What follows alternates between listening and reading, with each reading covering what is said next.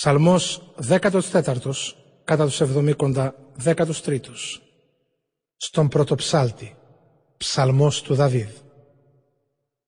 Είπε μες στην καρδιά του ο ασύνετος Δεν υπάρχει Θεός που να ενεργεί. Φθαρμένα είναι τα έργα τους κι ανώσια. Κανείς δεν είναι το αγαθό να πράττει. Παρατηρεί από τους ουρανούς ο Κύριος τους ανθρώπους να δει αν υπάρχει συνετός κανείς που το Θεό γυρεύει. Όλοι απομακρύνθηκαν, όλοι μαζί φθαρήκαν. Κανείς δεν πράττει το καλό, έστω κι ένας μονάχος. Δεν έχουνε, λέει ο Θεός, επίγνωση οι δράστες όλοι του κακού.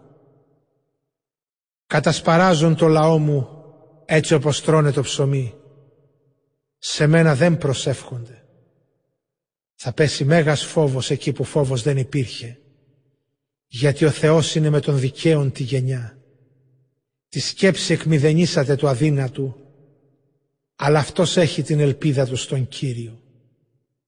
Ποιος θα χαρίσει από τη Σιών τη σωτηρία του Ισραήλ, όταν ο Κύριος ξαναφέρει το λαό του στην πρωτινή ευτυχία του, οι απόγονοι του Ιακώβ θα γάλλονται, όλος ο Ισραήλ θα χαίρεται.